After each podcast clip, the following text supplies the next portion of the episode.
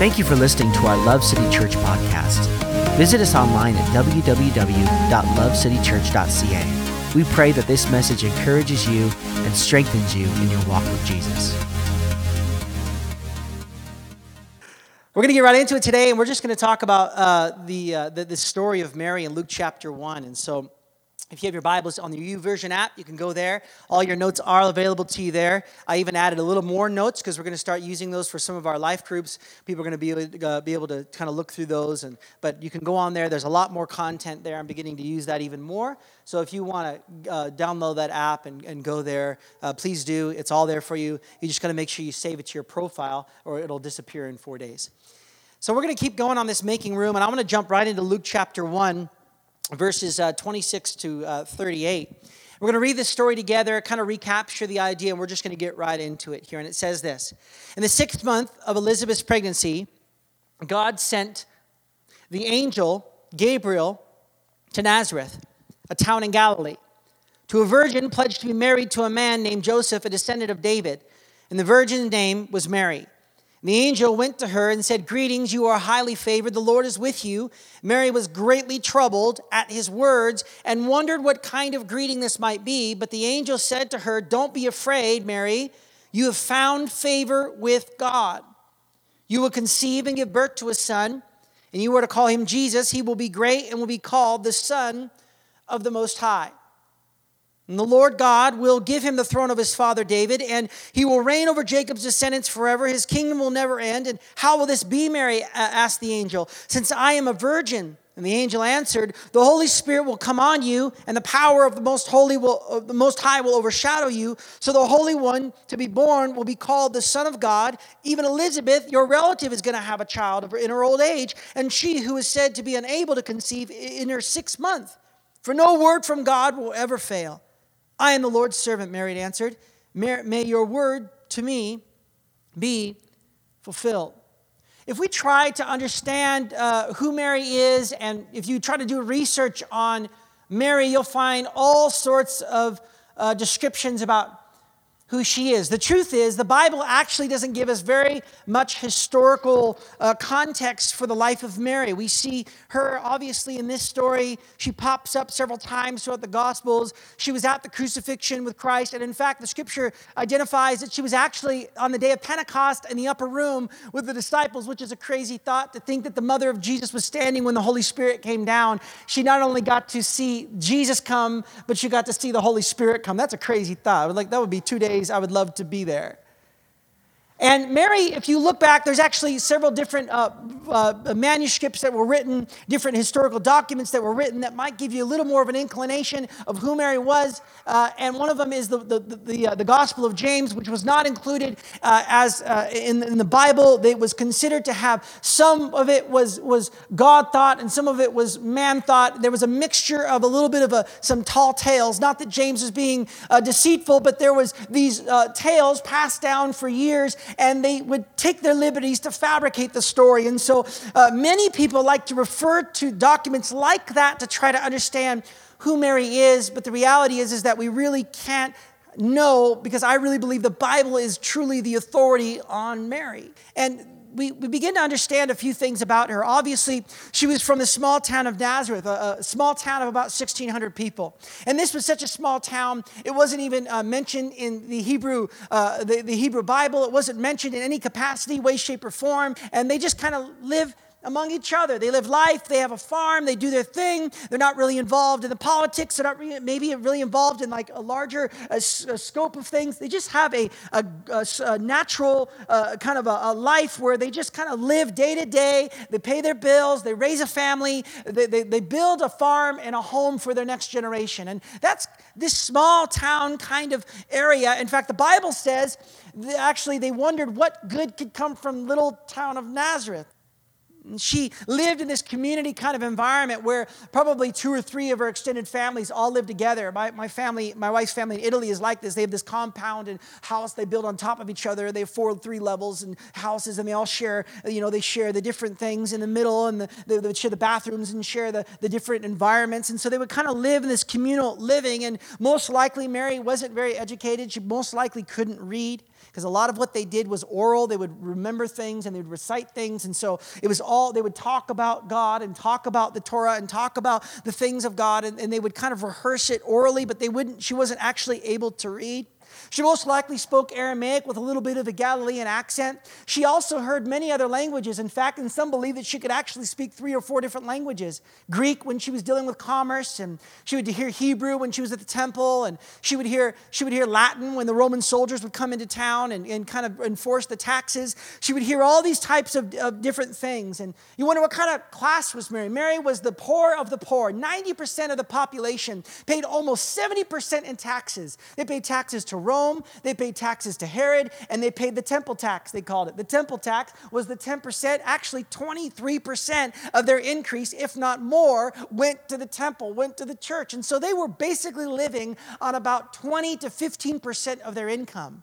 And so uh, Mary's dad was probably a carpenter, and then they had to start a farm to uh, make up for all the, the loss they had. And so she was very, very poor. Most likely didn't have very many clothing, uh, probably had one outfit, maybe two. She didn't have a, a, closet full of shoes, and you press a button and they go, and all these shoes come out. She was very poor and very lowly. And, and the reality is, is that she would spend most of her days for, for, for 10 hours a day, most common in Palestinian environments, even now today, 10 hours a a day, she would work doing chores around the home, taking water from the stream and creating, uh, making meals. 10 hours a day, seven days a week. She would work and work and work and work, and she would spend her days doing the domestic chores. And she wasn't like a teenager of today.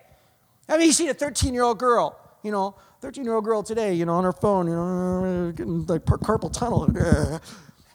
She wasn't like that very uncommon to think you can't put Mary in the category of a 13 year old girl today. Mary was probably had quite the, the, physique. She's probably a strong girl. I mean, this girl, well, you know, she was capable of walking the country of the hill of Judea while pregnant, giving birth in a stable, making a four or five day journey on foot to Jerusalem once a year while sleeping out in the open underneath the stars like the like the shepherds did. She daily worked labor, and she probably had kind of a robust physique. She wasn't this little gangly girl. She was probably, you know, she probably beat me up. I don't know. She just was a strong kind of girl. She was this woman who had fortitude and strength, and she had lived so much life up to that point. And if you look at Mary's life, you realize Mary really had a really crazy life.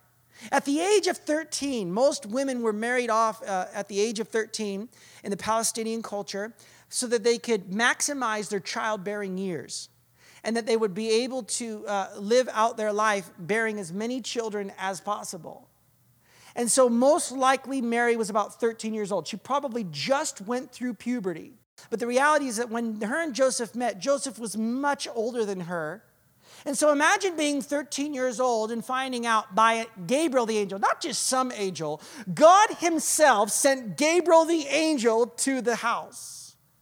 Being a 13 year old girl, knowing that you're about to give birth to a child and you've never been with a, a man. And not only is it just any child, it's the Son of God, it's the Messiah. And you're about to carry the Messiah, the one who will die for the sins of the world, the one who the whole world was created for this one moment. Imagine being there when your son is being brutally, brutally beaten and tortured. So much so that you don't recognize him until he's put on a cross and nails are driven through his hands and through his ankles. Watching your son, the boy that you birthed, the boy that you raised, most likely by herself because Joseph was well in years. Mary lived quite the life. And the question I have today, the question I begin to think about today was why did God choose Mary? Why did God choose Mary? We live in a very uh, Catholic environment. Was, was Mary divine? No. Was Mary a part of the Trinity? No. Was Mary sinless? No. Mary was a woman, a person, a human just like you and me, just like Elijah was, just like Moses was, just like Ruth was, just like David was, just like Peter was and Paul was. They're all human, they're all men, they're all women, they're human, just like you and me. There was nothing divine about Mary. She was a young 13 year old girl. She wasn't uh, higher than most women. There's a uh, text in there that says she's blessed among women. That is actually not in the early context, the early manuscripts written in the scripture that was later added uh, as a way way to identify that Mary was something special when in reality, Mary, she's an incredible woman, but she's just like you and she's just like me. She's absolutely human. So, my question is why did God choose her? We actually see a very clear picture when, when the angel is talking to Mary. We see that Mary, Mary actually defines who Mary is in her greeting. It's very interesting because if you look at it, we don't know much about her, but we do know a lot from these two statements. And the scripture here in Luke 128 says, The angel went to her and said, Greetings, you who are highly favored, the Lord is with you. It doesn't say you will be highly favored. It doesn't say the Lord will be with you. The angel is identifying something about Mary's character at 13 years old. The, the angel is basically saying, I'm sent here by God. My goodness, I see something in you. I see something about who you are. I see something about your character. My goodness, God is with you. God is all over you. God is all around you. Have you ever been around somebody who you know God is on them? I mean, I feel this way about Bassie. Every time I see Bassie, I think, man, God is on her. If you spend any time around Bassie, you'll feel like, oh my gosh, I'm a little intimidated by the fact that I think she walks daily with the Holy Spirit. Like, this is crazy. So that woman is an example of that, in my opinion. You just feel like God is on her. Like, oh my gosh. That's what the angel was saying to her. My goodness, there's a godliness about you. There's a this, this kind of thing about you. God is on you. There's something about you. God's with you. And then he says this You are highly favored. This is, I want to spend a, a chunk of time really uh, articulating what this little two words mean because what these words mean, I, I, think you'll be surprised where we end up at the end of our time together. When, when the angel said these two words to Mary, the, the realities of what uh, the angel was saying is pretty unbelievable. He says that you are highly favored. And that word has four definitions that I want to uh, kind of define, and we're going to land on the fourth one and stay with that thought. But the first one is you're exceedingly joyful. 13 year old girls today aren't often very exceedingly joyful, and I pray that my daughter will be. Hallelujah, sweetheart, I love you. She's in the back, she's not feeling very good today, so pray for her. Uh, but, uh, you know, exceedingly joyful. He came to this 13 year old girl and said, My goodness, you are so exceedingly joyful. There's a joy in your spirit. The second definition here is that you are accepted. This is only this word that we're using today, highly favored, is only used two times in the New Testament. It's not the word grace, it's the sister word to grace. And so this word is actually only used twice. It's used in Ephesians as the word accepted. So you understand that God has made done everything in your life that he needs to do to accept you. You don't need to do anything else. You don't need to perform anymore. You don't need to be somebody else. You exactly who you are right now. God has accepted you and you know it. The third thought here is that you are it means agreeable. That, that you have a willing spirit, that you're willing to say, Yes, like I'm gonna do that. Yes, you, you want me to go that direction. You want me to obey you. Yes, I'm going to follow you. Yes, I'm going to do that. And the fourth thought, which is the one we will rest on today, is the, the word grat- gratified. This is very interesting. The angel comes and says that you are highly favored, and the word defined here is gratified, or the word delighted, or the word more specifically, satisfied. That you have a satisfaction about you. The angel comes from God, and he hasn't even gotten to the point of why he's supposed to talk to Mary. He hasn't even got into the meat and the good stuff yet. He just walks up to her and says, My goodness, God is all over you. I see why God sent me to you. God is all over you. And I see inside of your life there is this satisfaction, this sense of delight, this sense of pleasure. The idea here is that, is that you are enough, that you are satisfied, that you are filled to the brim, that you have satisfaction with what your life looks like. A 13 year old girl being satisfied with her life sounds like an incredible, mysterious reality. This young girl, at 13 years old, the angel came to her, this angelic being named Gabriel, I'm sure you've never had this experience with an angel quite like this. This woman was very special. She had something in her life that I believe that uh, Paul actually teaches us on. I believe that this idea that Paul or the angel came to Mary and said, You are highly favored, you are highly satisfied with your life. You're highly satisfied. I see in you that there is a great delight. I believe Paul actually later taught the church on what Mary was already living at the age of 13 years old. That Paul was now going to teach us. This is like you see that word and you think, wow, she's highly favored, she's blessed. Okay, let's stop for a moment. And Paul says, now I want to teach you what this looks like and how you can have this in your life too.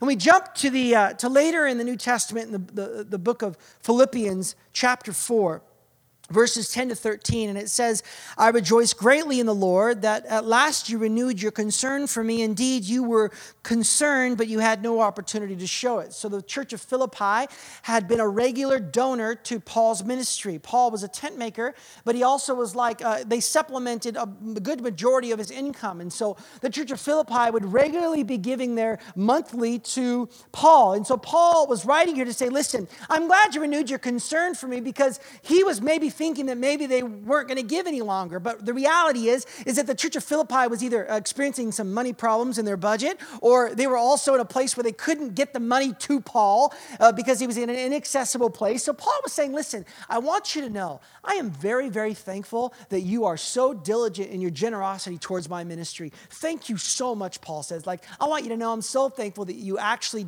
uh, have renewed your concern. I want you to know that I'm very thankful for it. I really do need the money to, to, to do the ministry God's called us to do. So I'm very thankful for what you provided. But then in the next two verses, he adds a parenthesis. He adds a thought that is like kind of not to the point, but just to describe further what I mean by what I just said. Here's a parenthesis. Here's kind of an, another thought on what I just said. And this is what Paul says in verse 11 to 13. I just want you to know I'm not saying uh, thank you and, and, and, and, and thank you for giving to me because I am in need, for I have learned to be content whatever the circumstances. I know what it is to be in need, and I know what it is to have plenty.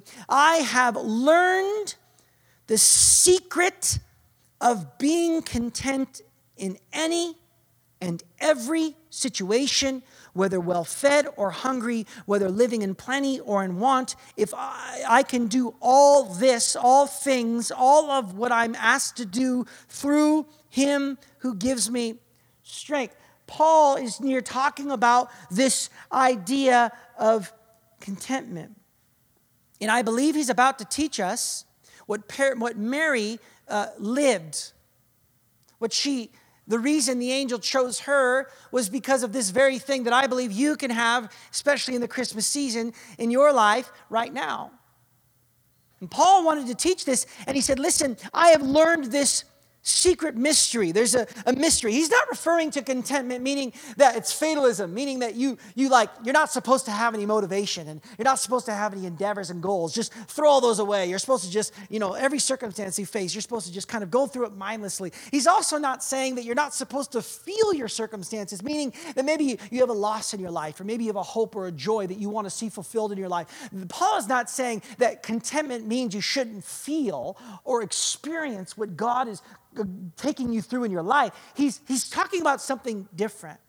He's not talking about being numb to your circumstances. He's talking about you as an individual in the circumstances that you face in your life. This word here, content, is the word used. Content, content is a very, very interesting word.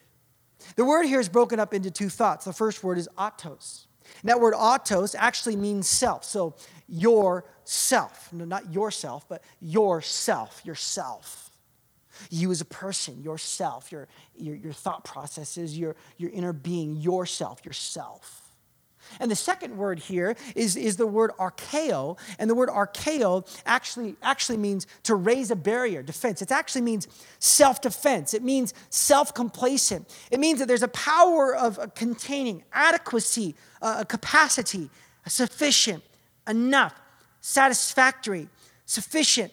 And the interesting thing about this word is that this word actually, if you're not careful, without living in a relationship with Christ, this is what we do. We pursue contentment in ourselves.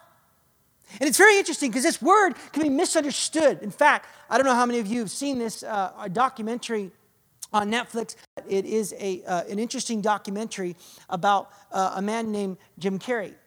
I don't know if you've seen this, but Jim Carrey talked about a movie he did. And at the very end of the movie, I don't know if you can see this, you know, the, the, his eyes, but just look at his eyes for a minute. When I watch this documentary of Jim Carrey, now I'm fascinated with Jim Carrey. I'm fascinated. You go onto YouTube and type in Jim Carrey, and you'll see this man is about to have a relationship with Jesus Christ. He talked about how his entire life, Jim Carrey is one of the, the top four highest paid actors in the world. He's made millions and millions and millions of dollars. He's had the top selling movies. Five of his movies were the top selling movies in history. This guy has reached the apex, the top. You might say, really, Jim Carrey? And guess what, guys? He's a Canadian. There you go. Come on, just mark that up on your uh, Canadian hat, little pin. Jim Carrey, woohoo! Justin Biebs, all right. At the very end of it, you see in his eyes, he says this. It's just about, he says, I tried my entire life to, to find this happiness, and it's all just worthless. Says, This doesn't exist. None of this exists. None of this is real. This is just metadata going through the back flute of our minds. We, we are just in existence. We are just here. If you go onto YouTube and look, he's had other interviews where he's talked about this moment where he looks in the camera and says, You guys need to know that I've tried in everything in my ability. I've pursued the apex of the realities of this world. I've had everything. I, I don't even need anything else anymore. And I am so unhappy. I am so broken. I am so hurting. He says, I loathe my existence. He goes, I've tried to find that in myself. So many of us try to pursue contentment in our lives, even as followers of Jesus. Without Christ, we often do this and we feel like we're pursuing godly things, when in reality, we're just trying to find satisfaction for ourselves. And that Paul actually didn't mean that thought when he wrote this. He actually meant in Philippians 4, but he says, I have learned the secret of being content in any and every situation. Look, he says, I can do all things through Christ. And so now he's talking about rather, it's Christ who, who is the secret of Paul's contentment. The word implies through Christ I'm enough. Through Christ I'm satisfied. Through Christ I'm sufficient. Through Christ I'm okay with the fact that I've been trying to have this child, or I've been trying to have my marriage repaired, or I've been trying to move forward in my business, or I've been trying to know my dad and it just doesn't have that relationship. All these different things that you've been trying to do, now you say, I'm going to do those things through Christ. And now, whether the thing gets rectified or not, whether there's reconciliation or not, whether or not I get that promotion or not. It doesn't really matter because if I'm doing it through Christ, through Him I find strength. And that's where my satisfaction comes from. Paul is talking about this contentment and this reality that it's this perfect balance between overachievement and underachievement. It's this perfect balance between riches and being poor. It's this balance, it's this middle ground that I believe that Paul understood that in our circumstances that we face, there's a, there's a, a temptation for us to either overachieve or there's a temptation for us to do nothing. And what Paul's trying to teach us is this middle ground. And this is what I believe Mary had this, this understanding of this middle ground called contentment. And what this does is this actually develops an agreeable spirit. One of the definitions of contentment is agreeable. So giving pleasure or contentment to the mind or the senses. So you have begin to have a spirit that says yes to God. That You begin to say no to self. And yes, agreeable. I'm agreeable. Yes, I will stop thinking that way. Yes, I will stop acting like that. Yes, I will no longer be in that relationship. Yes, I will stop overachieving. Yes, I will stop overworking. Yes, I will stop trying to find pleasure in this thing and this thing and this thing when in reality it's just about me. I say yes to God and I say no to self. That agreeable spirit is what comes when we begin to do things through Christ. We see actually Mary actually had this agreeable spirit. Luke 138, I am the Lord's servant. God, this angel just says, You're going to be with child. You're going to, you're to be Jesus. It's going to be the Most High God. He's going to be sit on the, the, the, the throne of his father David. I mean, what an incredible uh, prophetic word for Mary that you're going to like basically like I'm going to give you Jesus. Like you're going to carry the Messiah, the one who's going to uh, usher in the coming uh, uh, uh, of, of the, the, his kingdom. Like you are the conduit of that. And she says, Okay, Lord, I agree. Yes. Even though I know that I'm going to have to watch my baby boy brutally murdered on a cross, and even though I know that I'm going to lose him at the age of 33, how would you like to know you're going to give birth to a child knowing they're going to die, knowing the time frame of their life? Mary's heart and her spirit was yes. Yes. But where did this agreeable spirit come from? Where does this? You notice he said that there's a, there, he learned the secret. Now, many of you would look at that word learn and think, oh, it took time. It was a season. You know, you got to go through it, experience it. Actually, that word learned, it actually speaks to a specific moment. It's a, it's, a, it's a moment that happened in the life of Paul. It's a moment that happened in the life of Mary, where there was a moment in their life where she made a decision I will no longer live for myself, but I'm going to live for the contentment and the satisfaction that only comes through Christ in every area of my life.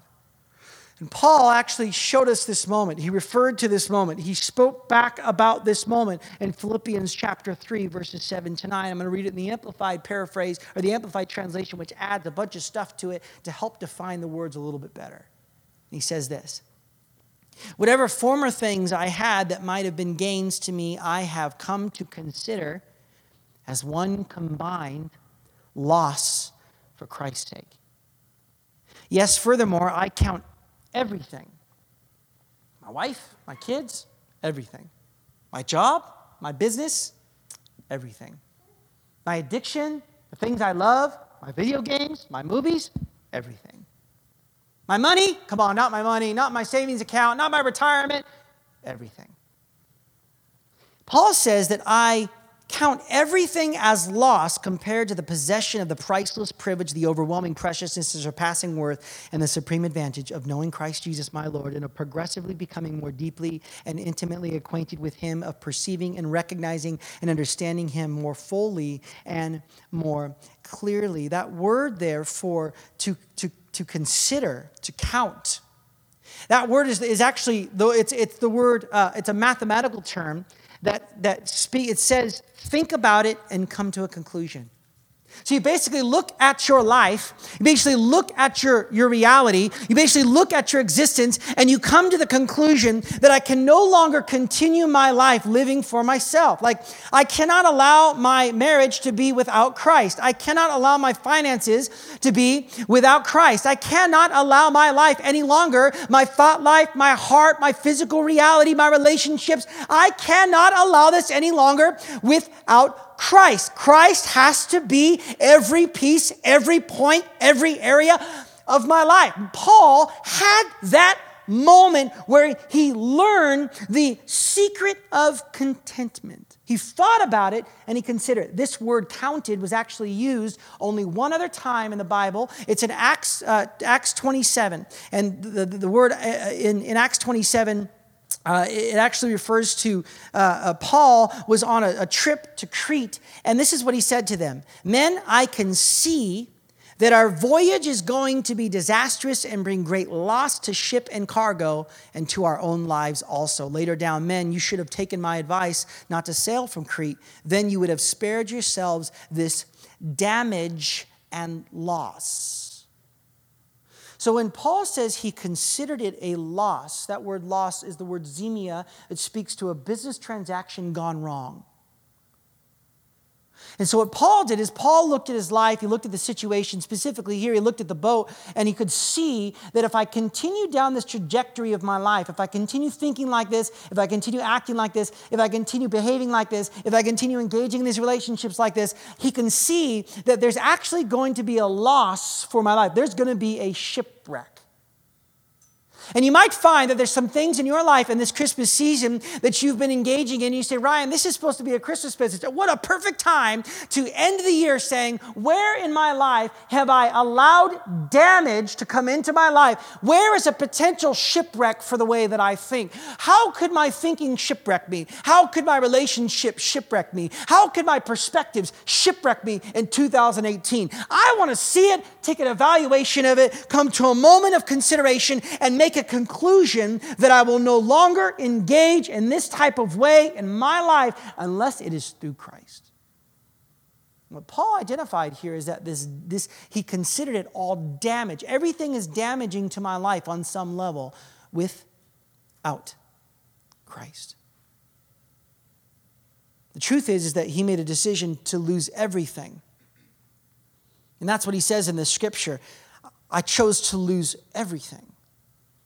It's interesting because if you look at how Jesus defines the kingdom of heaven, he speaks about the kingdom of heaven in Matthew chapter 13 and says, The kingdom of heaven is like a treasure a man discovered in a field. In his excitement, he sold everything he owned to get enough money to buy the field and get the treasure too. And again, the kingdom of heaven is like a pearl merchant on the lookout for choice pearls. He discovered it, a real bargain, a pearl of great value, and sold everything he owned to purchase it. That word own there is actually the Greek word to have and to hold. Where have you heard that before?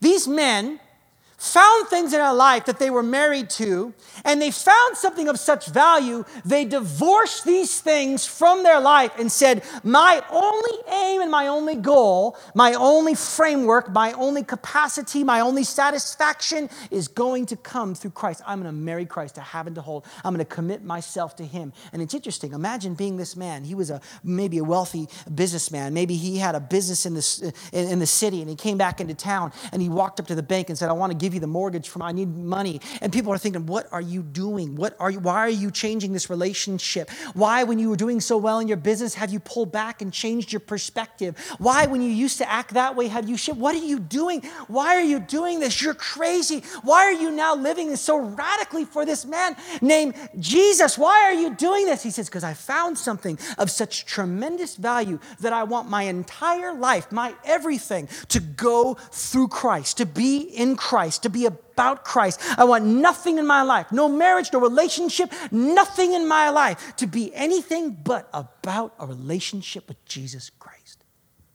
And through that, Paul's teaching that that is the secret to contentment. That is the secret to pure satisfaction.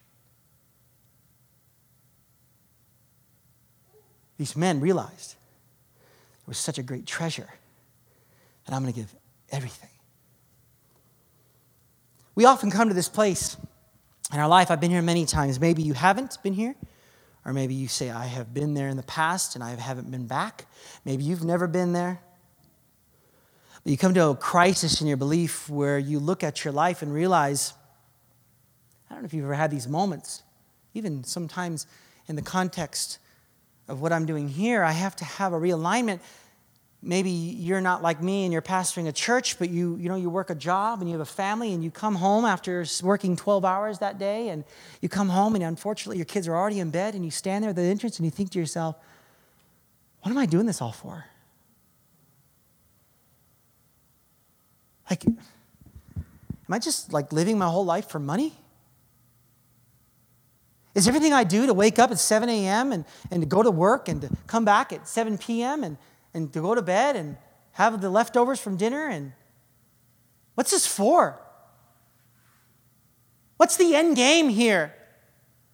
What's the result of my business? What's the result my marriage? What's the result of all the things that I do with my life? I don't know if you've ever been here before, but I come to these crisis moments where I stop and I realize, oh my gosh, I've been investing into this relationship for three years and I'm asking myself, why? What is it for? What's the value of this relationship? At times, it's damaging. That friendship's damaging to me and my personality and my, my self esteem and it's my confidence. Or maybe, man, I've been giving myself to my business and to my work or my job. I don't even know why I'm doing what I'm doing. I just know that I have to do it. That is called a crisis in belief when you realize, I think a part of me is actually living for self and I'm not living through Christ. And what happens is, is that you realize that the reason you're working the way that you're working is because you're not satisfied with life. The reason you're doing what you're doing and spending like you're spending and having to go, go, go, go, go is because you are not satisfied with this life and you have to, to dampen and numb the feeling in your spirit and your mind that feels like, why am I even alive on this planet? What is the purpose for me being here? Why do I even exist? Is it literally just to do what I'm doing? Because if it is, it's not worth it. You will find that if your life is not lived through the secret of contentment, which is Jesus Christ, if every area of your life is not submitted to Christ, you will come to this crisis of belief in every area. And what we do is we often we get a new job, we quit our job, we get a new job, we get a new relationship, we move to a new city. I did this for a while. I went from church to church to church looking for it. I went from place to place to place, job to job to job. Man, where am I going to find it? The grass is always greener on the other side. Grass is greener, grass is greener. And you get there and realize, man, this is browner than the place I came from. Anyone ever been here before? We realize, man, every time I sense this, this longing in me, this, this drawing in me for something more, I just think, oh, I gotta make a change. Oh, I gotta make a change, gotta make a change, gotta do a job, gotta do this, gotta have a child, gotta go this, gotta go here, gotta, oh, oh, oh, oh, and we start freaking out because our satisfaction is no longer there, and we make moves. One guy, I was walking in my neighborhood a few, a few years ago, and my neighbor rode by me on his bike. I don't talk to him very often, and we have a relationship, but not much. And he says, Ryan, you're a pastor, right? I said, yeah, I'm a pastor, yeah. Said, Gosh, I'm working my job for a really long time. Make, I get paid tons of money. I just feel like I don't know why I'm doing it. I think I'm going to quit. I think I'm going to start a business. So he quit his job without his wife's permission, by the way. Ooh, boy. Just saw him this last weekend, and the, the business has failed. Now he's going to start another business. Now he has to get another job that he had before. My wife saw uh, their family and she just said, Ryan, they're fighting. Their marriage is in shambles. It's just they're, they're anxious and you can sense the fear. And it's because that's what we do. We shift. Whenever we feel like we're not satisfied, we shift. Whenever we're not satisfied, we shift. Whenever we're not satisfied, we shift. When all you have to do is stop and ask yourself, have this moment of consideration. Look at your life. What in my life am I trying to find satisfaction from? And realize that you will never find the satisfaction you're looking for through your relationship with your spouse. Your children can never give you the satisfaction that you're looking for. Your job will never give you the satisfaction you're looking for. Your relationships will never give you the satisfaction you're looking for. There is nothing, listen to my words, there is nothing on this planet that will ever satisfy you unless you're living in an intimate, raw, real, ongoing, progressive relationship with Jesus Christ. Paul was teaching us the secret of contentment, the secret of the middle ground, the secret of joy, the secret of peace, the secret of being okay, but I'm more than enough, that I make that much money or I'm experiencing that situation or I've wanted to have kids for years and it hasn't worked out and I don't know what that's like or you've lost someone or you're in a, a broken relationship. I haven't been in those shoes and I don't want to say I understand the emotion of that, but all I know is that the one key, the one answer to satisfying the broken pain in your life is Jesus Christ.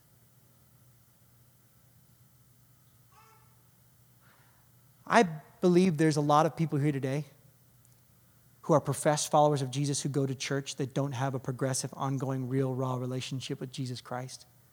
And just because you go to church, and just because you read a scripture, and just because you say you're a Christian, does not mean that you're going to experience the satisfaction that Christ brings. You have to have a real, intimate relationship with Him. The best part is, is that it just simply comes by belief and faith in your heart. It's simple faith. And Mary had this faith. Mary had this contentment. That's why God chose her. I want to end this morning as James comes, and I want to read one last scripture here.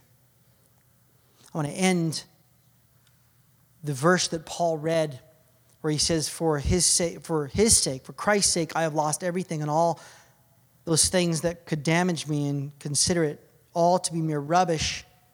Refuge dredge, actually, the word, you might not like this, but that word rubbish is actually the same modern English word for what farmers call cow poop. The curse word that we wouldn't say in church, that's what Paul called everything else. It was actually an offensive word. When they read this, they were offended. The church of Philippi was like, Can he say that? Look what he says. Look at, look at the, the result of contentment, the result of making Christ your aim this Christmas season. Look at this. Read it with me on the screen in Philippians 3 7 to 9. This is verse 8 and 9. And that I may actually be found and known as in him. Actually. Not having any self achieved righteousness that can be called my own based on my obedience to the law's demands, ritualistic uprightness, and supposed right standing with God, thus acquired, but possessing that genuine righteousness which comes through faith in Christ, the right standing with God, which comes from God by his saving faith. Paul is saying here that, listen, the secret to experiencing contentment in your life is not more gifts, it's not even necessarily being with your family. The secret to contentment is stopping in this Christmas season and reevaluating your life. Come to that considering moment that Mary had to do and Paul had to do. Come to a place where you say, okay, is my life truly submitted to Christ? The scripture here says that when you do that, you actually gain Christ. You'll actually actually be, be, be, be known in Him. You'll, you'll know yourself. You'll have identity. You'll have acceptance. You'll, you'll have joy. You'll have this overwhelming desire of uh, satisfaction and pleasure and delight in your life. The scripture says that when Mary, Mary recognized, he, uh, when, when, the, when Mary recognized what the angel was saying, the angel came and says, You are highly favored of God. I want to pour out my grace on you. I want to pour out my mercy on you. I want to pour out my redemption on you. I want to pour out my grace on you. Everything you've ever wanted in your life, in, in the spiritual realm, I want to minister to you. I want to pour out on you. I want to give you joy where there was no joy. I want to give you hope where there was no hope. I want to give you faith where there was no faith. I want to give you life where there was no life. I want to give you all of these things simply because you stopped and said, Lord, I want my whole life to go through you. Don't waste this Christmas season on making about you.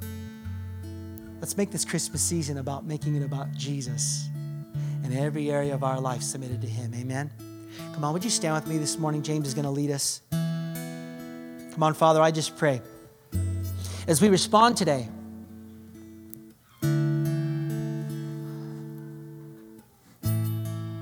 Lord, I pray that you would identify during the worship time today, God, as we begin to worship and sing, would you begin to drop little things in our heart, Lord? And this Christmas season, 2017, it was an amazing year, God, and we served you well. But Lord, I pray we would be able to identify okay, coming into 2018, Lord, we want to serve you wholeheartedly, all our heart, mind, soul, and strength. We love you and we worship you in Jesus' name. Amen. Thank you for listening to our Love City Church podcast. Visit us online at www.lovecitychurch.ca we pray that this message encourages you and strengthens you in your walk with Jesus.